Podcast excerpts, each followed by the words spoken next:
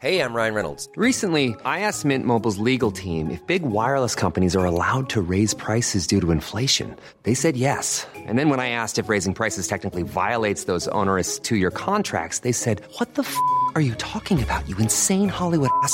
So to recap, we're cutting the price of Mint Unlimited from $30 a month to just $15 a month. Give it a try at mintmobile.com slash switch. $45 upfront for three months plus taxes and fees. Promo for new customers for limited time. Unlimited more than 40 gigabytes per month. Slows. Full terms at mintmobile.com.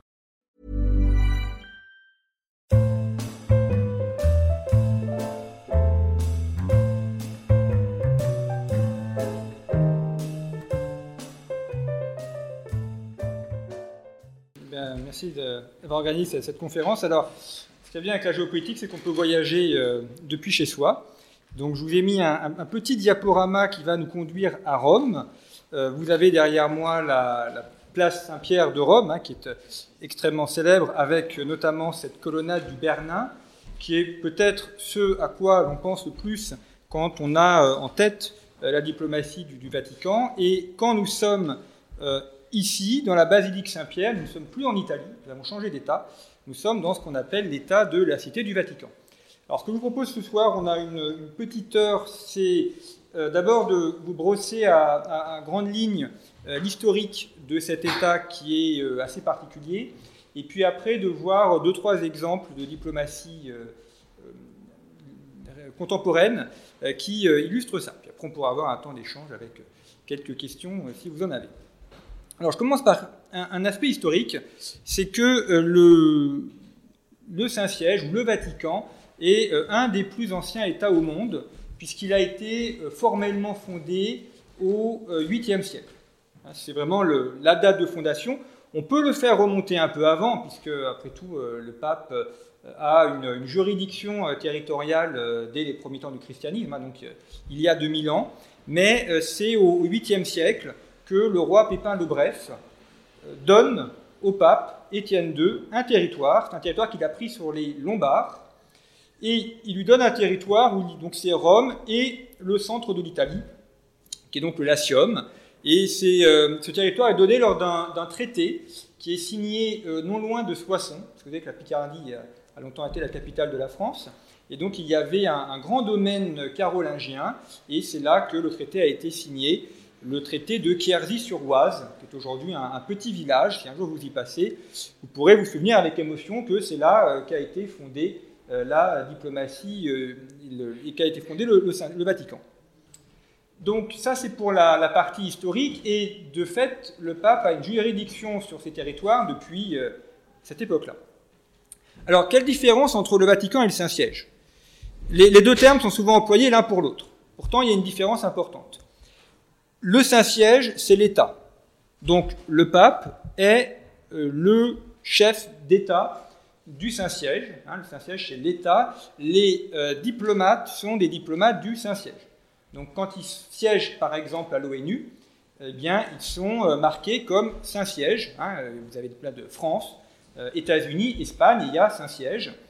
Donc ça c'est l'État, avec son chef d'État, avec ses ambassadeurs, avec son administration, avec sa curie, euh, comme n'importe quel État. Le Vatican c'est un territoire. C'est un territoire et donc on parle de l'État de la cité du Vatican. Et le Vatican c'est un territoire qui aujourd'hui comprend la place Saint-Pierre, la basilique Saint-Pierre et quelques territoires environnants, ça fait à peu près une trentaine d'hectares. Donc il faut distinguer le territoire de l'État, et l'État du Saint-Siège a une juridiction territoriale sur un territoire, qui est l'État de la Cité du Vatican.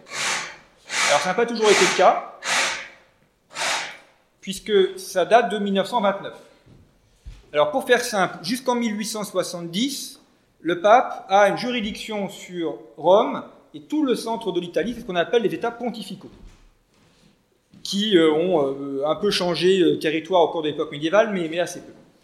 En 1870, on a l'invasion des États pontificaux par les troupes du Piémont-Sardaigne, c'est ce qu'on appelle le Risorgimento, et donc c'est l'unité italienne autour du roi de Piémont-Sardaigne. Et par conséquent, euh, l'ensemble de la ville de Rome est envahi, et euh, le, euh, le roi d'Italie chasse le pape, le pape logé dans un palais qui s'appelle le Quirinal, qui est aujourd'hui l'endroit où siège le président de la République, c'est un peu l'équivalent de, de l'Élysée pour l'Italie. Donc le pape est chassé du Quirinal et il se réfugie dans la basilique Saint-Pierre. Et il est emprisonné dans la basilique Saint-Pierre, la basilique plus les bâtiments qu'il y a autour. Ça, ça dure de 1870 jusqu'à 1929. C'est ce qu'on appelle la debellatio, en italien, la chute. Et en 1929, vous avez les accords de Latran, donc qui sont signés dans la basilique Saint-Jean de Latran. Si vous connaissez Rome, c'est la cathédrale du pape. Saint-Pierre de Rome n'est pas la cathédrale du pape, la cathédrale c'est Saint-Jean de Latran. Et là, on a donc un accord qui est signé entre le Saint-Siège et le Royaume d'Italie, qui reconnaît euh, au Saint-Siège la juridiction sur l'état de la cité du Vatican. Donc il y a le Vatican, il y a également Castel Gandolfo, et vous avez euh, quelques immeubles dans Rome qui appartiennent euh, au Saint-Siège. Alors, souvent on dit, oui, c'est Mussolini qui a créé le, Vatican. Non, pas du tout, le Vatican existe depuis l'Antiquité. les États pontificaux ont été formellement reconnus par un acte juridique sous Pépin le Bref, donc ça n'a rien à voir avec, Mussolini. Ce qui s'est passé sous le gouvernement de Mussolini, c'est qu'il y a eu les accords du Latran qui ont reconnu cette juridiction, qui ont en fait réglé un problème qui est très ancien, qui datait de l'invasion euh, de Rome par les troupes du Piémont-Sardaigne. Alors ça, c'est très utile puisque ça permet aujourd'hui au pape d'avoir une juridiction territoriale. Et euh, par exemple, la police italienne ne peut pas entrer sur la place Saint-Pierre, euh, l'armée italienne non plus. Et pendant la Deuxième Guerre mondiale, ça a été d'une très grande utilité, puisque l'armée allemande ne pouvait pas franchir la frontière euh, de la place Saint-Pierre. On avait là une frontière qui était à la fois extrêmement tendue, puisqu'il y avait une pression de l'armée allemande et de la SS pour rentrer sur la place Saint-Pierre. Et la seule chose qui protégeait le Saint-Siège, c'était une grande bande de peinture blanche qui délimitait la frontière entre le royaume d'Italie et le Saint-Siège, enfin l'état de la cité du Vatican. Donc ça a été chose utile. Si on, revient un peu dans l'histoire, donc le Saint-Siège a des ambassadeurs aujourd'hui. Vous avez l'ambassade du Saint-Siège en France, on s'appelle ça des nonciatures. La nonciature euh, n'est euh, pas très loin d'ici puisqu'elle est euh, de l'autre côté du pont de l'Alma. vous avez un petit hôtel particulier avec un drapeau du Saint-Siège, donc c'est la nonciature, c'est là qu'il y a le nonce et qu'il y a les, administratifs de l'ambassade. donc on appelle ça une nonciature puisque nuncio en latin ça veut dire l'envoyé. Hein, donc le nom, c'est celui qui est envoyé. Et aujourd'hui, le Saint-Siège est un des États qui a le plus de relations diplomatiques euh, dans le monde. La France a un peu plus de relations diplomatiques que lui, mais euh, par exemple, le Saint-Siège a davantage de relations diplomatiques que les États-Unis d'Amérique. Il n'y a que 5 ou 6 pays dans le monde avec lesquels le Saint-Siège n'a pas de relations diplomatiques, euh, à savoir l'Arabie saoudite, la Corée du Nord, la Chine, le Vietnam, et puis deux ou trois autres. Avec les États-Unis, par exemple, il a fallu attendre 1980 pour qu'il y ait des relations diplomatiques formelles entre les deux pays. C'est Ronald Reagan qui a euh, expressément demandé au Congrès que des relations diplomatiques soient tissées. Avant, il n'y avait pas d'ambassadeur des États-Unis près du Saint-Siège, il n'y avait pas d'ambassadeur du Saint-Siège à Washington. Donc aujourd'hui, ça fait une représentation diplomatique extrêmement importante, sachant qu'il peut y avoir euh, un nonce qui euh, va faire plusieurs pays. Hein. il n'y a pas un nonce par pays. Alors le Saint-Siège est celui qui a inventé la diplomatie. La, diplomatie telle qu'on la conçoit aujourd'hui, telle qu'on la connaît aujourd'hui, elle s'est développée à partir du XVIIe siècle. Et c'est le pape de l'époque, qui s'appelle Clément XI, qui a ouvert une école pour former des diplomates. Jusqu'au XVIIe siècle, donc nous sommes dans les années 1600 et quelques, euh, les diplomates, ce sont des nobles, d'aristocrates qui sont envoyés par le roi, avec mission du roi dans un pays, et euh, ils y vont avec armes et bagages, et donc ils financent leur, euh, leur ambassade. Mais il y a assez peu de relations diplomatiques entre le royaume de France et les différents royaumes d'Europe, et, même des royaumes d'Europe entre eux. Il y en a, bien évidemment, mais ce sont souvent des relations diplomatiques discontinues. Les ambassadeurs y vont quelque temps, et puis après ils reviennent. Et euh, les États pontificaux ont été parmi les premiers à avoir des relations diplomatiques continues, donc avec un ambassadeur à demeure, et ils ont été le premier à créer une école pour former les ambassadeurs, école qui existe encore aujourd'hui. Si vous connaissez Rome, euh, il y a le, Panthéon, donc qui est maintenant une église, et juste derrière le Panthéon, euh, il y a une boutique Ferrari, enfin, pas, ils pas des voitures, ils ne vendent que des, des goodies Ferrari, donc vous pouvez acheter un porte-clés Ferrari ou un t-shirt Ferrari. Et, euh, juste à côté de la boutique euh, des, tifosi euh, Ferrari, vous avez un, palais qui est l'entrée de ce qu'on appelle l'école, l'école des nonces, hein, qui s'appelait autrefois l'école de des, nobles, des nobles ecclésiastiques, et qu'aujourd'hui l'école des nonces, donc l'école de la diplomatie pontificale. Et donc c'est là qu'on a un, des petites promotions, il peut y avoir une trentaine d'étudiants, enfin étudiants qui se forment, alors ce sont des prêtres qui sont envoyés par leur diocèse euh, à Rome pour se former, pour euh, devenir diplomate. Alors ils apprennent le droit, un diplomate a une fonction juridique importante, donc ils apprennent euh, évidemment les différents éléments de droit internationaux, ils apprennent aussi le code hein, pour faire des messages avec, avec Rome qui sont des messages codés, et puis ils apprennent l'art de la diplomatie.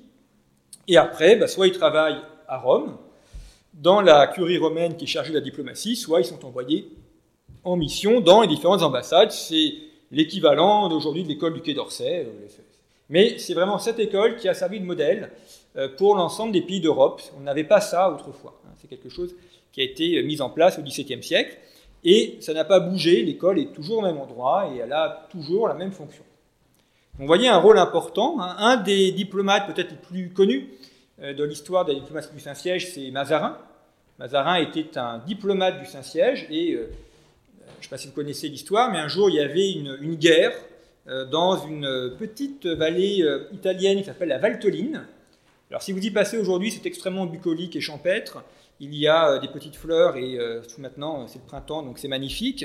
Et pourtant, c'est un col où il y a eu une 30 ans de guerre acharnée entre la France et l'Espagne et euh, des guerres qui ont conduit à, plusieurs milliers de morts.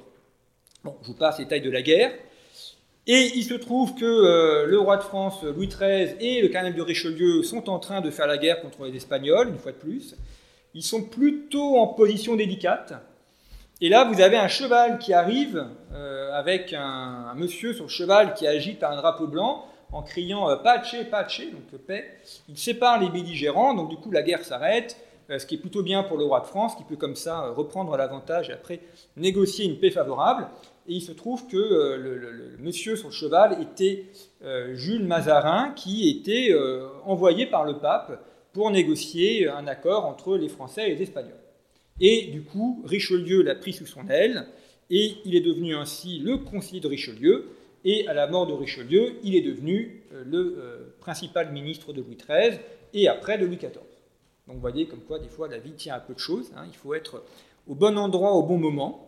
Puis il faut être aussi un peu intelligent. Et voilà comment euh, Mazarin est entré dans l'histoire euh, et euh, il a après servi le roi de France, notamment durant la fronde.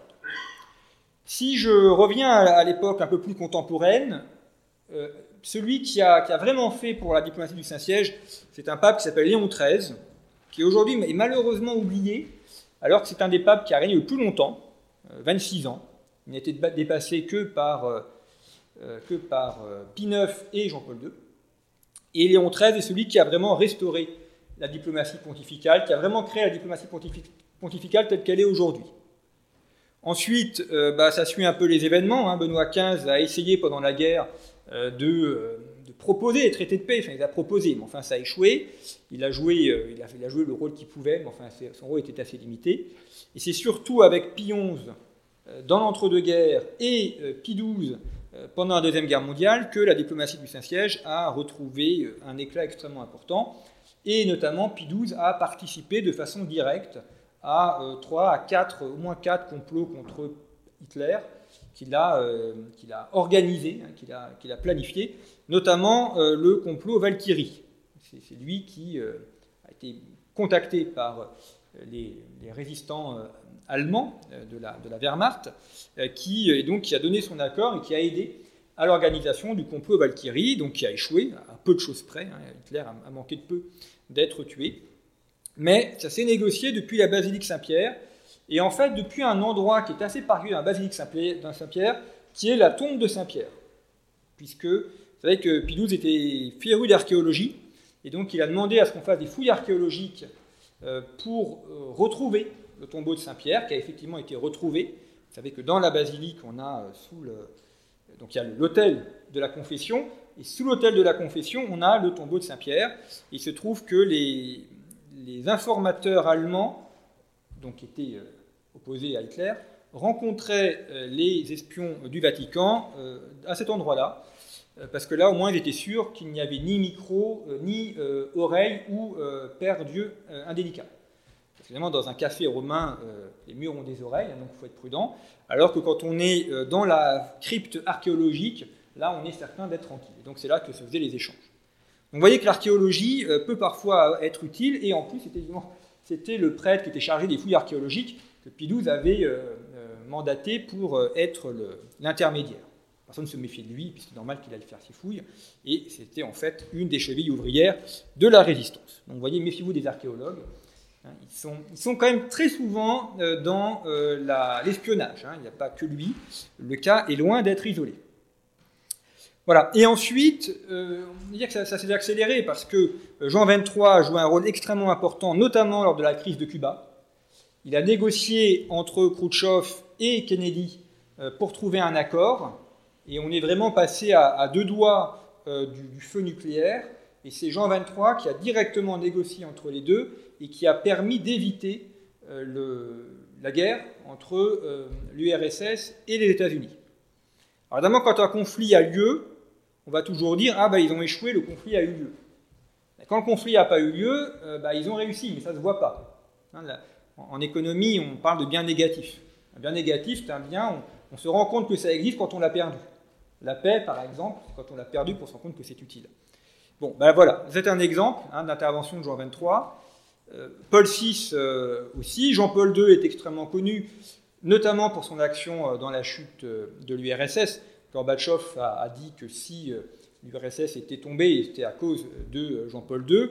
Il a joué un rôle essentiel, évidemment, notamment en, soutenant Solidarnosc. Alors, pour la plupart, ça ne vous parle pas, vous n'étiez même pas né, mais enfin, c'est quand même un élément important du XXe siècle. Et puis, euh, à l'époque récente, je vais y revenir, quelques, dossiers qui sont extrêmement importants. Ce qui est intéressant aussi, quand on regarde un petit peu sur les 150 dernières années, la, plupart des papes sont des diplomates. Sont des gens qui ont été formés euh, par la diplomatie du Vatican. Alors, euh, Léon XIII était un diplomate, il était ambassadeur en Belgique.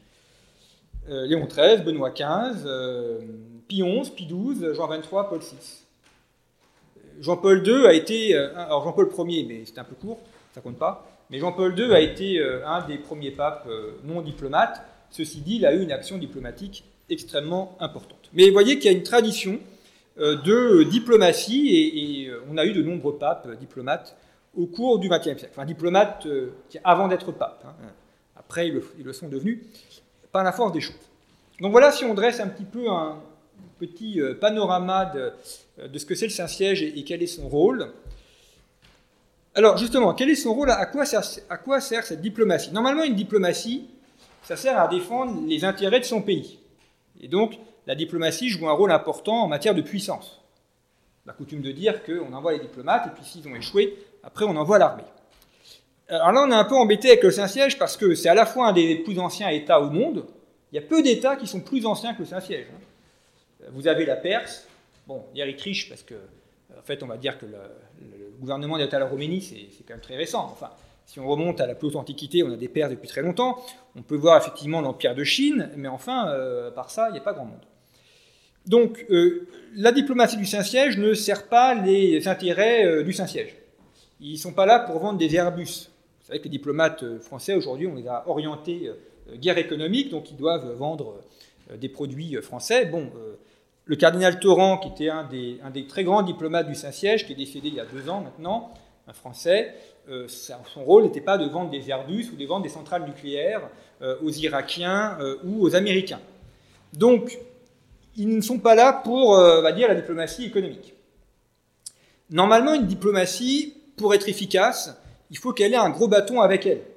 Hein, c'est quand, même beaucoup plus efficace de négocier quand vous pouvez dire, si on négocie pas, derrière, euh, j'ai l'armée avec moi qui peuvent vous mettre un gros coup de marteau sur les doigts. Ça, favorise la, négociation. Hein, c'est quelque chose qui, simplifie les relations sociales. Évidemment, le Saint-Siège est un peu ennuyé parce que ce n'est pas les gardes suisses, tout euh, formés qui sont, qui vont pouvoir euh, faire pression sur la Chine ou sur les États-Unis. À l'époque, oui. Hein, Jules II, par exemple, un des, grands papes, hein, Jules II, il avait coutume de partir à cheval à la tête de son armée. Donc voilà, on avait des papes euh, belliqueux et, belligérants, plus, que belliqueux, et qui, combattaient. Bon, On imagine mal, évidemment, le pape François aujourd'hui partir à la tête de, des, des gardes suisses. Ça serait évidemment, euh, la, la, situation a complètement changé. Et puis, euh, on a euh, également le fait que euh, la diplomatie va aussi servir des intérêts de l'État et, notamment un, rôle d'influence pour faire valoir des intérêts. Ce n'est pas le cas du Saint-Siège. Donc en fait, on a une diplomatie qui est très curieuse, c'est-à-dire que c'est à la fois une des plus anciennes, c'est une des plus importantes, et pourtant elle ne sert pas directement aux intérêts du Saint-Siège. Alors à quoi elle sert? Elle sert d'abord à servir les catholiques. La première mission d'annonce, c'est de permettre la liberté de culte, enfin de permettre, de favoriser, d'encourager, d'aider la liberté de culte dans, dans l'État où il est en poste, et c'est également de veiller à ce que les catholiques puissent pratiquer librement leur foi, ce qui n'est pas gagné pour tous les pays. Ensuite, la diplomatie, alors le nonce, a aussi un rôle qui est extrêmement important, qui est, méconnu des catholiques, mais c'est lui qui est la cheville ouvrière de la nomination des évêques. C'est-à-dire que le rôle du nonce, lorsqu'il y a un, poste ecclésiastique, un évêché qui est vacant, comme on a eu récemment Lyon, eh bien le nonce va envoyer trois noms de, euh, de postulants, enfin de postulants, c'est pas des postulants parce que les gens ne candidatent pas. Il va envoyer trois noms possibles à Rome et le pape va choisir dans ces trois noms. Donc un des rôles du nonce, c'est euh, d'avoir un peu des informateurs un peu partout pour voir qui pourrait euh, être euh, évêque et qui pourrait prendre la, la place d'un siège vacant. Donc ça c'est quand même un rôle qui est extrêmement important, qui est, peu connu, mais c'est un des principaux rôles du nonce. Et puis après, le nonce, il est là pour servir l'humanité. C'est un vaste programme, évidemment, mais pour être un, facilitateur de paix et de concorde. Donc il ne va pas servir les intérêts du Saint-Siège en tant que tel, mais il sert les intérêts de l'ensemble de la population du pays où il est. C'est pour ça que le Saint-Siège a aujourd'hui un rôle qui est, qui est, vraiment particulier, parce qu'il a un rôle non pas de neutralité, parce que euh, être neutre, ça voudrait dire qu'on ne prend pas parti, ce qui n'est pas vrai. Le, le, Vatican prend parti. Donc il n'est pas neutre, mais il n'est pas partisan. Alors on est en, diplomatie, hein, donc euh, tout est subtil, bien évidemment. Mais euh, la, neutralité, vous, vous prenez parti ni pour l'un ni pour l'autre. Le, Saint-Siège prend parti, il prend le parti de la paix, de la liberté religieuse, euh, ce qui n'est pas une, petite affaire. Mais en revanche, il n'est pas partisan, c'est-à-dire qu'il il ne prend pas position pour un parti plus qu'un autre. Par exemple, le Saint-Siège a des ambassadeurs à l'ONU, il a des ambassadeurs à l'UNESCO, dans quasiment toutes les activités, toutes les, les sous-divisions de l'ONU, mais ces ambassadeurs sont euh, des, euh, des, représentants, des observateurs. Ils ne participent pas au vote. Donc c'est là de la distinction entre être neutre et être, euh, partisan. Donc ils sont, impartiaux, c'est-à-dire qu'ils ne ils, ils prennent pas part au vote, mais en revanche ils participent aux discussions pour orienter les choses dans le sens évidemment voulu par le Saint-Siège. Donc vous n'aurez jamais de vote au Conseil de, au Conseil de sécurité ou bien euh, à l'Assemblée plénière des États-Unis, il n'y aura jamais de vote de l'ambassadeur du Saint-Siège.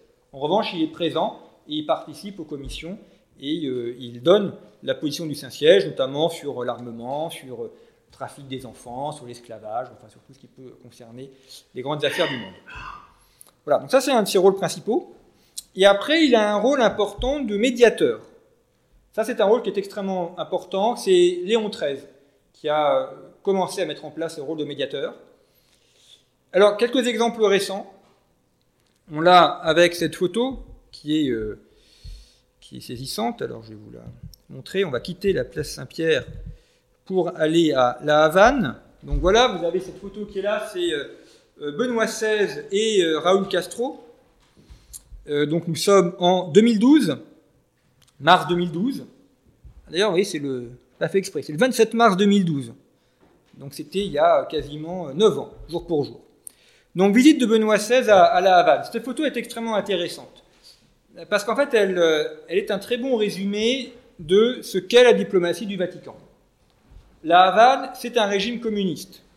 Vous avez euh, Fidel et Raúl Castro qui ont pris le pouvoir par la force, qui ont fait un coup d'État, qui imposent une dictature communiste, dans laquelle, euh, comme dans toute dictature communiste, les catholiques sont réprimés et vous avez une, absence de liberté religieuse. Alors absence qui a pu euh, varier avec une répression qui a été plus ou moins forte selon les moments.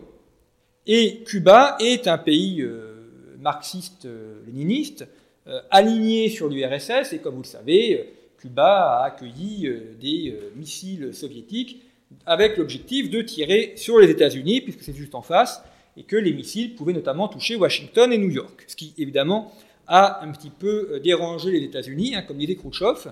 Il faut mettre un, un hérisson dans le slip de l'oncle Sam. Donc le hérisson, euh, c'était euh, les missiles soviétiques, et Cuba faisait office de caleçon euh, qui devait accueillir le hérisson pour euh, frotter euh, les États-Unis. Ce qu'ils ont très bien fait, c'est vraiment été leur rôle de porte-avions euh, euh, nucléaires et balistiques de l'URSS dans la mer des Caraïbes.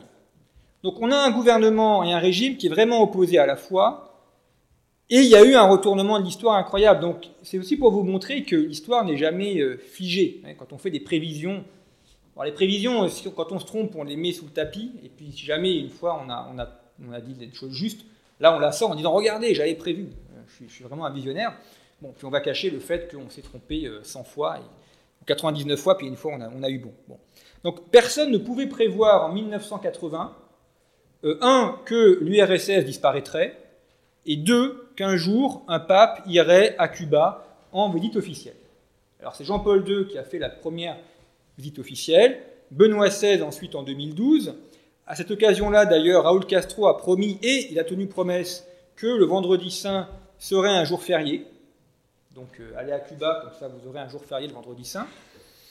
Euh, et surtout, ce qui est très intéressant, c'est d'abord le retournement de l'histoire. Et vous voyez souvent, euh, l'histoire est tragique. Hein, c'est pas moi qui vais vous dire le contraire. L'histoire est faite de guerre et d'affrontements, mais l'histoire elle est faite aussi de paix. Et elle est faite aussi de retournements qui étaient imprévus et imprévisibles. Donc cette rencontre-là, cette photo-là, elle est véritablement historique. Et ce que fait Benoît XVI également, donc on est en temps de carême, parce que vous voyez qu'il a les ornements violets, ce que fait Benoît XVI, c'est qu'il il a négocié avec Raoul Castro le rapprochement avec les États-Unis. Alors, c'est pas lui qui l'a vu. Nous sommes là en mars 2012. Vous savez qu'un an après, en février 2013, euh, Benoît XVI a abdiqué. Donc, la réconciliation entre Cuba et les États-Unis se sont fait en, en 2013, je ne sais plus quel mois. Euh, mais cette réconciliation, donc il y a eu un, retour des relations diplomatiques. C'est le Saint-Siège qui a organisé les réunions, et c'est notamment piloté par le cardinal de la Havane. Les réunions avaient lieu au siège du cardinal de la Havane avec la présence du nonce euh, apostolique à Cuba. Et donc c'est le Saint-Siège qui a servi de médiateur entre ces deux pays. Et lorsque la réconciliation, lorsque les liens diplomatiques ont été reconstitués, euh, aussi bien Raoul Castro que Barack Obama, euh, dans leur discours, ont mentionné le rôle joué par le Saint-Siège et par le pape dans cette réconciliation. Vous voyez, c'est quand même pas une petite chose. Nous Français, on dit bon, à Cuba, ça, ça compte pas, mais non, c'est pas une petite chose, c'est extrêmement important. Pour vous donner un, autre euh, élément plus récent, c'est tout ce qui s'est passé au Moyen-Orient, notamment en Syrie. Le Saint-Siège a été le seul État à maintenir un ambassadeur. Euh, alors la, France a fait l'erreur de retirer son ambassadeur euh, dès le début de la guerre en Syrie en 2011, chose qu'il ne faut jamais faire. Les Français ont oublié que le principe de la diplomatie, c'est de discuter avec les gens qu'on n'aime pas. Et c'est de discuter avec des gens avec qui on est adversaire, voire ennemi. Ça ne sert à rien d'avoir des ambassadeurs avec nos amis. La, diplomatie, ça sert à négocier ou à discuter avec les gens avec qui on ne s'entend pas. Donc, à la limite, ce n'est pas la peine d'avoir un ambassadeur en Belgique, parce qu'on est amis avec les Belges, et que la, guerre contre la Belgique est assez improbable. En revanche, avoir un ambassadeur en Syrie, c'était absolument indispensable. Et donc là, il y a eu une erreur euh, énorme, qui est en fait une incompréhension totale sur ce qu'est la diplomatie. Et le gouvernement français de l'époque s'est dit on va sanctionner Bachar al-Assad, donc on retient notre ambassadeur. Moyennant quoi, c'est les Français qu'on a sanctionnés. Puisque le rôle principal de l'ambassadeur, c'est notamment de capter de l'information. Si vous retirez l'ambassadeur, vous ne savez plus ce qui se passe dans le pays. Le Saint-Siège ayant encore ayant eu un ambassadeur pendant toute la guerre en Syrie, bah, celui-ci, il, savait ce qui se passait sur, place. Et donc là, on a un autre élément qui est vraiment la force du Saint-Siège, qui est le renseignement. Hein, quand on va à Rome, bah, euh, c'est un peu comme quand on est à Paris, hein, si je puis dire, on est au centre du monde. Et donc on voit tout le monde passer, et donc on sait ce qui se passe partout. Parce que vous avez toujours une religieuse, une congrégation euh, du fin fond de la Thaïlande qui présente, ou bien un prêtre qui arrive de Londres, ou bien un chef, de, un évêque d'Amérique latine, qui peut vous fournir des informations de première main. Dans la guerre d'aujourd'hui, qui est une guerre de l'information et qui est une guerre du, renseignement, avoir la bonne information, c'est absolument nécessaire. Et donc, ce qui est fondamental, c'est d'avoir du renseignement. Alors, la France, pour ça, a des services de renseignement, mais finalement, une, religieuse euh, au fin fond euh, du Congo, ou bien euh, des, missionnaires en forêt amazonienne, on n'a jamais fait mieux en matière de renseignement, pour savoir exactement ce qui se passe. Et c'est pour ça que le Saint-Siège a été très bien renseigné sur la guerre en Syrie. D'ailleurs, ça a amené un rapprochement assez imprévu, là aussi, avec la Russie. Et le 15 août 2016, peut-être que vous en rappelez, François Hollande fait une visite au, Vatican. Et donc tous les, observateurs un peu futiles se disent bon, bah, François Hollande va, va pour la fête de l'Assomption au Vatican. c'est pas pour la fête de l'Assomption, mais on dit, voilà, il y, a les, présidentielles quelques mois plus tard, donc il va au Vatican pour euh, faire plaisir aux catholiques et pour essayer de capter le vote catholique. Bon, pas du tout. D'abord, je pense que les catholiques n'avaient absolument rien à faire que François Hollande aille au Vatican le 15 août. Hein, il était en vacances au bord de la plage, donc c'était vraiment pas leur problème. La raison pour laquelle François Hollande a été au Vatican le, 15 août, c'était euh, pour euh, renouer la diplomatie française avec la Syrie. On cherchait en fait une porte de sortie qui soit honorable une manière de rétablir des liens diplomatiques sans, sans, doter l'air de les rétablir, et euh, surtout d'avoir accès aux informations qu'avait le Saint-Siège. Donc ça a été une sorte de, de, mea culpa, hein, où de, euh, il y a une expression comme ça, on dit qu'il était à Canossa, hein, parce qu'il y avait un, empereur une fois qui a dû euh, aller demander pardon au pape et se mettre à genoux, et le pape très gentiment lui a mis deux baffes en lui disant voilà ta pénitence et maintenant retourne dans ton palais avec son, avec son gant, évidemment. Hein. On, donne des gifs qu'avec un gant, pas à main nue. Donc François Hollande a fait un peu la même chose. Alors, euh, bon, l'époque a un peu changé, donc euh, pape François n'a pas sorti son gant pour le, pour le souffleter, mais c'était un peu l'idée. Euh, il a reconnu, que, enfin, reconnu implicitement que la France avait, avait complètement eu tort sur la question syrienne, et donc c'était un moyen de recoller la diplomatie française à la question, la question syrienne. Un des grands problèmes de la France il y a maintenant deux ans, c'est que pendant longtemps, on n'a pas eu d'ambassadeur à Rome. Enfin, il y avait un ambassadeur près d'Italie, mais pas près le Saint-Siège. Ça, c'est extrêmement ennuyeux, parce que l'ambassadeur près le Saint-Siège a un rôle justement d'informateur. Euh, normalement, s'il fait bien son travail, il sait tout ce qui se passe, et donc il peut fournir énormément d'informations au Quai d'Orsay. Donc, pour des raisons, je ne sais pas ces détails qui sont d'ordre diplomatique, on a eu euh, un an et demi à deux ans sans ambassadeur, ce qui était extrêmement gênant. Bon, il y avait le service de l'ambassade hein, qui était là, mais enfin, si un jour vous allez à Rome et si vous avez la chance d'aller à l'ambassade de France près le Saint-Siège, c'est une, c'est une magnifique ambassade. C'est probablement la deuxième plus belle ambassade euh, qu'il y a à Rome. La première ambassade, elle est aussi française, c'est Palais Farnèse, qui est absolument superbe, qui est l'ambassade de France près de l'Italie. Et l'ambassade de France près le Saint-Siège, c'est ce qu'on appelle la Villa Bonaparte, qui a appartenu à son temps, en son temps à euh, enfin, la, la sœur de Napoléon Bonaparte. Ensuite, les Allemands l'ont récupérée. Et donc, après la Deuxième Guerre mondiale, on a récupéré l'ambassade aux Allemands. Hein. Chose que les Allemands n'auront pas. Et donc, on l'a récupéré et c'est un très bel endroit avec un magnifique jardin. Et c'est là donc, siège l'ambassadeur de France près le Saint-Siège. Vous voyez, ce rôle de médiateur, ce rôle d'informateur est extrêmement important. Et puis, euh, il y a également un rôle euh, majeur qui est euh, un rôle de, pontife, hein, au sens propre. Je rappelle que pontife, ça veut dire qui bâtit des ponts. Le, pontife, dans la religion romaine, celui qui bâtit un pont entre le ciel et, euh, la terre, donc qui est le, prêtre. Hein, c'est le rôle du prêtre. Et donc le euh, pape est le souverain pontife, donc il est là pour euh, relier le ciel et la terre, mais il fait, il, fait, également des ponts pour relier les hommes entre eux. Et donc il y a une mission universelle du, pape qui est de, de favoriser la paix mondiale ou la réconciliation mondiale Je vous donne deux exemples récents. Il y a eu la rencontre à Cuba entre le pape et le patriarche de Moscou. Ça, ça a quand même été une rencontre euh, absolument incroyable, alors qu'elle avait été négociée à l'époque de Benoît XVI, euh, et qui a pu se faire euh, sous François. Qu'on est à La Havane, une ville communiste, une ville où les catholiques ont été réprimés, où les couvents ont été incendiés, qu'on ait la rencontre du pape et du patriarche de Moscou, après mille ans d'affrontements et parfois extrêmement tendus, c'est quelque chose d'extrêmement important. Ça restera probablement, enfin pour moi, comme l'élément diplomatique le plus important du pontificat de François. C'est vraiment euh, quelque chose qui était euh, inimaginable il y a encore une, dizaine d'années. Donc là, c'est vraiment montrer au monde entier que les chrétiens sont unis euh, sur les sujets essentiels, et que s'ils sont unis sur les sujets essentiels, ils pourront faire porter une voix forte sur des sujets fondamentaux. Autre élément d'unification, ce qui est en train de se faire dans le monde arabe. Alors, je vais essayer d'abréger et de faire simple, parce qu'évidemment, dès qu'on parle du monde arabe, on, va vers euh, euh, un désert qui est à la fois mouvant, infini et euh, extrêmement compliqué. Et derrière chaque grain de sable, vous avez quasiment un problème ou, un défi, hein, donc c'est compliqué. Mais n'oubliez pas que d'abord, tous les musulmans ne sont pas arabes. La, plupart des musulmans habitent en Asie, notamment au Pakistan. Pakistan, ils vont euh, être d'ici 20 ou 30 ans 500 euh, millions d'habitants, donc ce sera la première puissance musulmane au monde. L'autre grand pays euh, musulman, c'est l'Indonésie.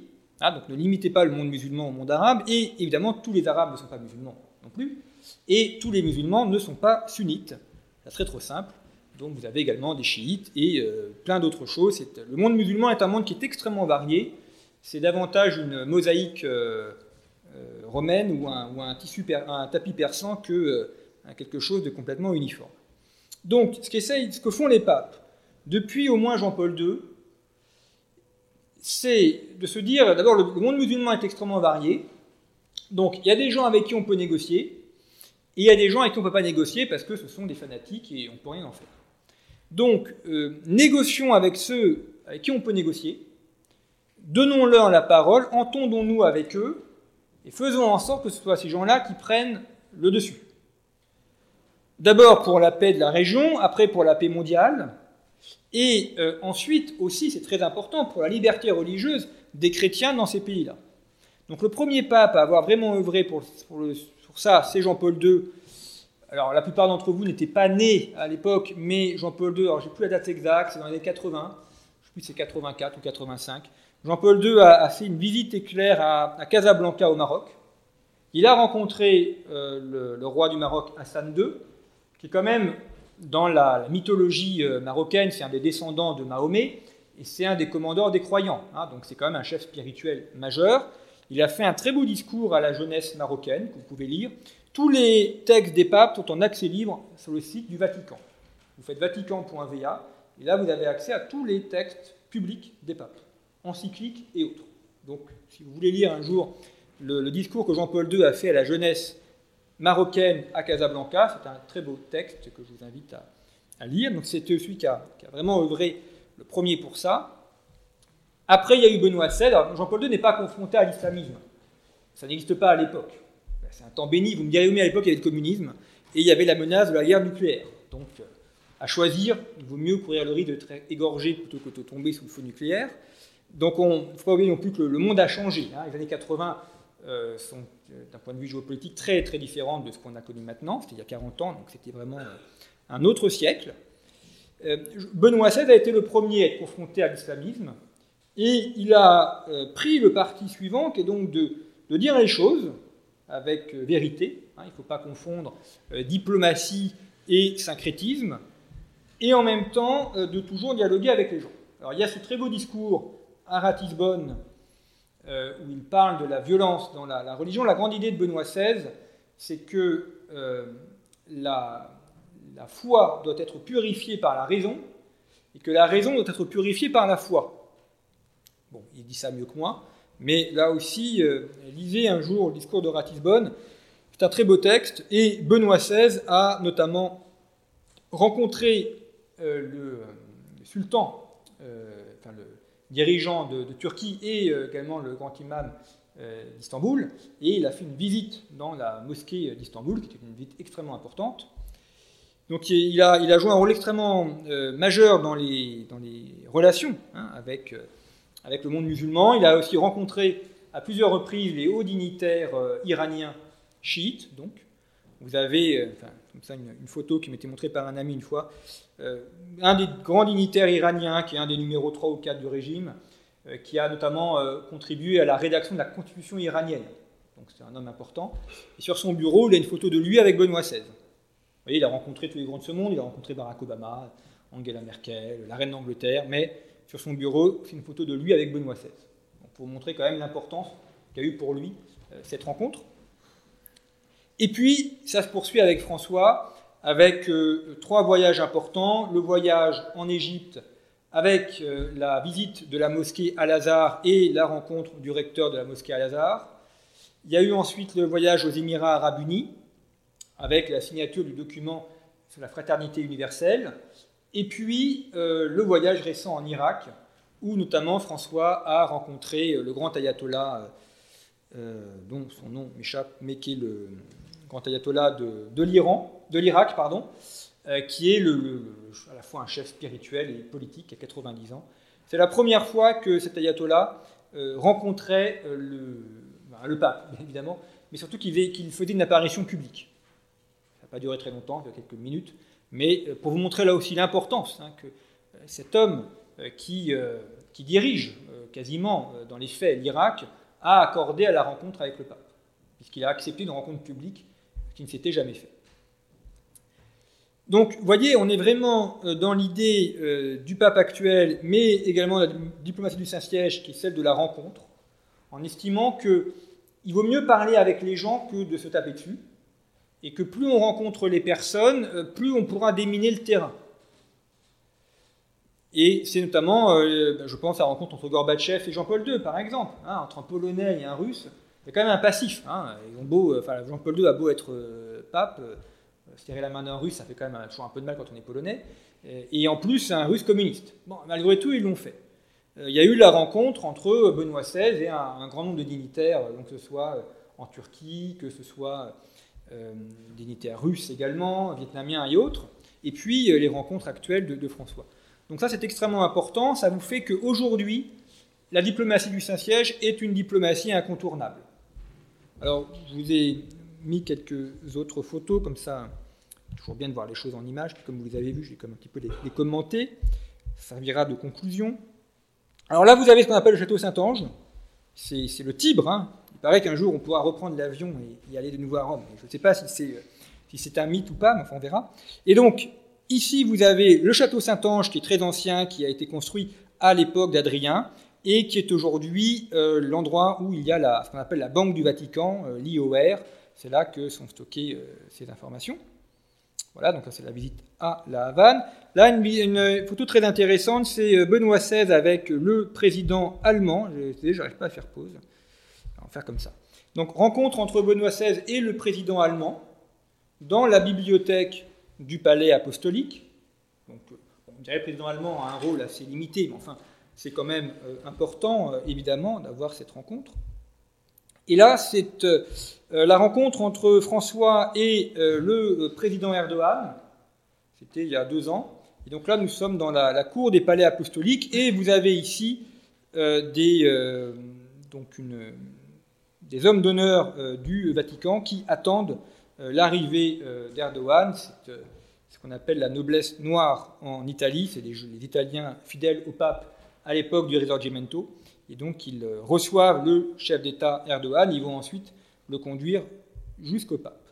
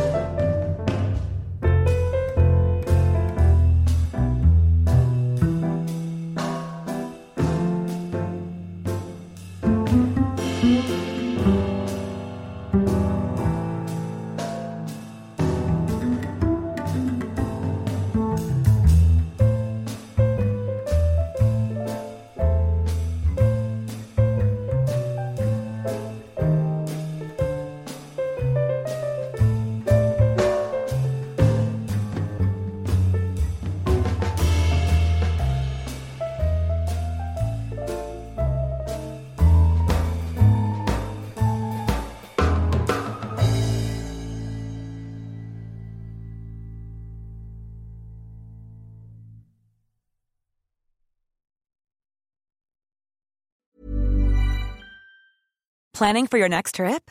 Elevate your travel style with Quince. Quince has all the jet setting essentials you'll want for your next getaway, like European linen, premium luggage options, buttery soft Italian leather bags, and so much more. And is all priced at 50 to 80% less than similar brands. Plus, Quince only works with factories that use safe and ethical manufacturing practices. Pack your bags with high-quality essentials you'll be wearing for vacations to come with Quince. Go to quince.com slash pack for free shipping and 365-day returns.